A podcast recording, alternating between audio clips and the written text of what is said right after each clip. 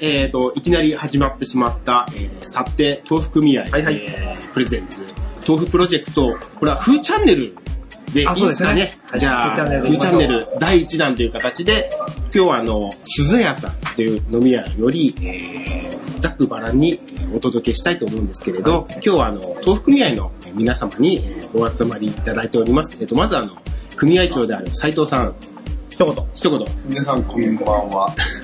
ちょうど、えー、トークプロジェクトが始まりまして1年。えー、まあいろいろ、谷あり、ん山あり谷ありで、た谷から入っちゃい ますかまあいろいろね、あのー、事務局さんとか、まあ、木村さんとかのご好意によりまして、いろいろもう試行錯誤のイベントを1年間やってきたつもりでおりますので、お客さんに随分 PR できたかなと思っております。はい、じゃあ、あの、えー小林豆腐店の小林さん、小林豆腐店の小林と言います。えうちはやっぱりあの安全な食品をお届けしたいということで、え家族みんなで3名で美味しい水からこだわって作っています。続きまして、あの、木村豆腐店の、えー木村さん、木村トーク店の木村です。なんとか皆さんに引っ張られてやっております。これからもまあいろいろ頑張っていきたいと思いますので、よろしくお願いします。なんかちょっと、か硬いですね。いきなり、こう、いやいやいや初心証明みたいな感じで始まってしまったんですけれど、あの、もうちょっとこう、ざ今っ日くばらはんに。まあもう阪神負けてええで、どうですかね、あの、豆腐プロジェクトそうですねを始めてみて。はいはい。皆さんの反響みたいのはありましたかいや、うちなんかあの、小林ですが、翌日に早速ね、あの、群馬の太田から、あら、うん、豆腐を買いに来たよ。お兄ちゃん、釣ってた通りだねって言われてね、でちょっとした有名人になっちゃったんですよ。そうですね。ああ、このメディアの、メディアの力ってのはすごいもんだなって、実感しました。あ、内目長。あ、斉藤です。えー、うちなんかはね、えー、おじきおばこがいっぱいいるもんで、えー、お実家頑張ってるなっていう。だからまあ、イベントとかね、テレビとか新聞の乗るっていうと、連絡してあげると、喜んでおじおばこが宣伝してくれてます、ねあ。ー助かりました。はい。どうですか、木村さんあたりは。うーんとね、うちはね、当日テレビ見てなかった人が、後から結構いらっしゃいまして、DVD とブルーレイディスクの貸し出しがごいじゃん追っつかず、すごいじゃん。レンタル料をいただけばよかったあと思っております。僕あの、木村さんの口からブルーレイという言葉が出たのが、かなりでこもの、、ブルーレイディスクプレイヤーはありません。あ、はい。小林 DVD って小林さんのところは DVD もなかったんですようね。ちは DVD やないけど、ビデオよりは見、るのが。近所の電気屋さんがあの、どうしたビデオ、ビデオテープに撮ってくれて、それを見ました。僕のは周りでもなんかいろいろね、あの、ご近所さんが、そうですね。いろいろこ反響ありましたね。う、やってくれたんで、なかなかこう盛り上がってよかったのかまな。たね、でもネットワークの店も。でも、うちでもね、本当にあの、その DVD 貸し出しはね、大変でしたよ。でもね、さすがにプロだよね。うん。うさんすがにプそれはロ思。ったもう取材のプロ。もう、あー感心感心。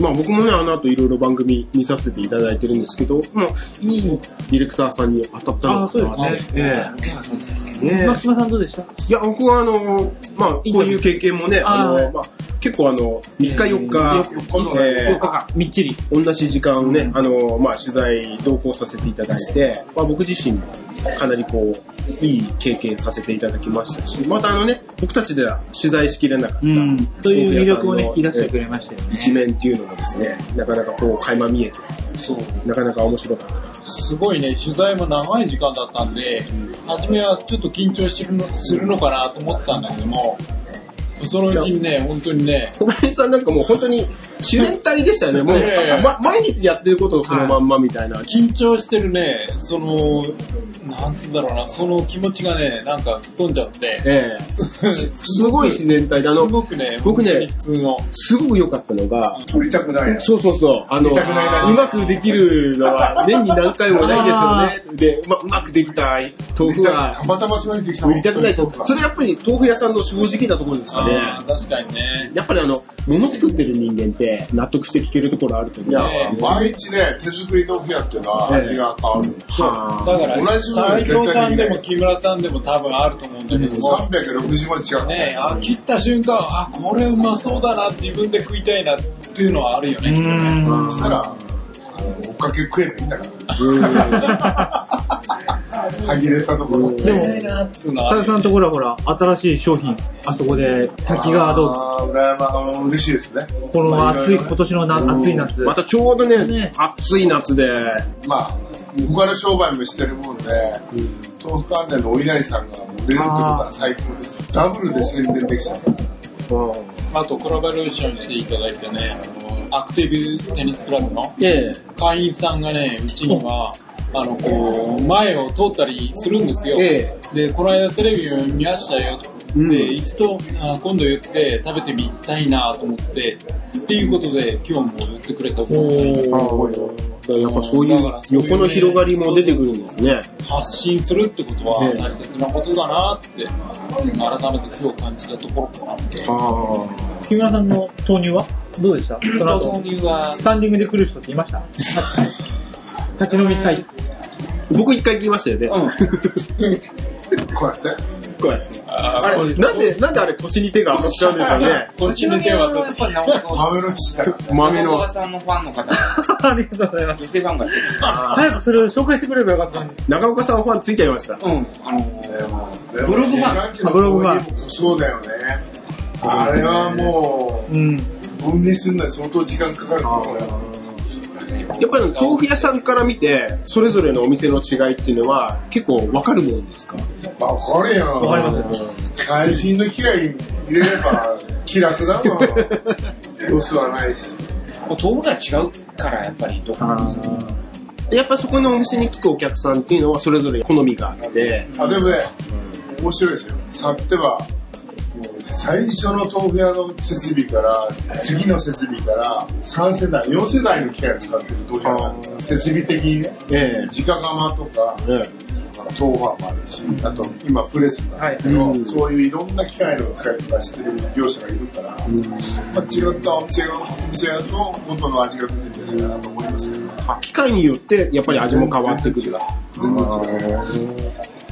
味が変わっちゃったとかって。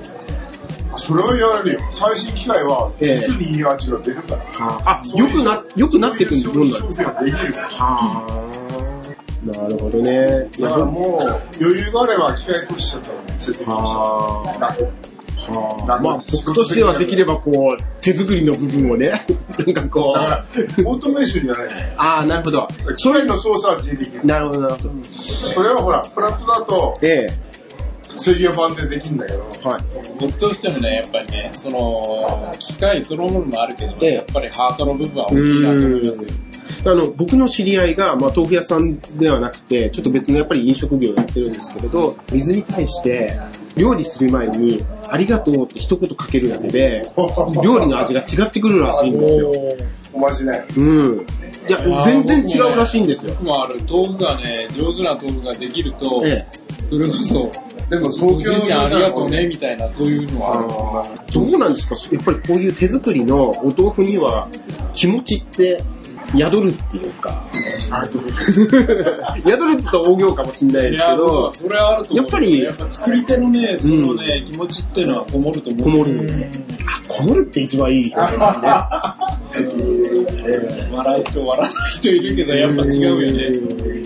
木村さんも気持ち込めてますよね。俺は、俺はそこまで。一番こもってると思うよ。 木村さんのところが。一番こもってると思う。あーやっぱそういう思いが伝わってくるのが町のそういう手作りの豆腐屋さんのいいところ。その人が人柄やらつくその製品を見ながら、やっぱりその、毎日同じもの店作をりたいん選だぶけっどて、いう絶とこ対ろはあね。るんじゃないのあそれは、オートメーションだったらできるかもしれないけど、えー手動の場合は、同じもの作りたいんだけどできる。まあそれがまたいいところだね。だから毎日味変わって、うん。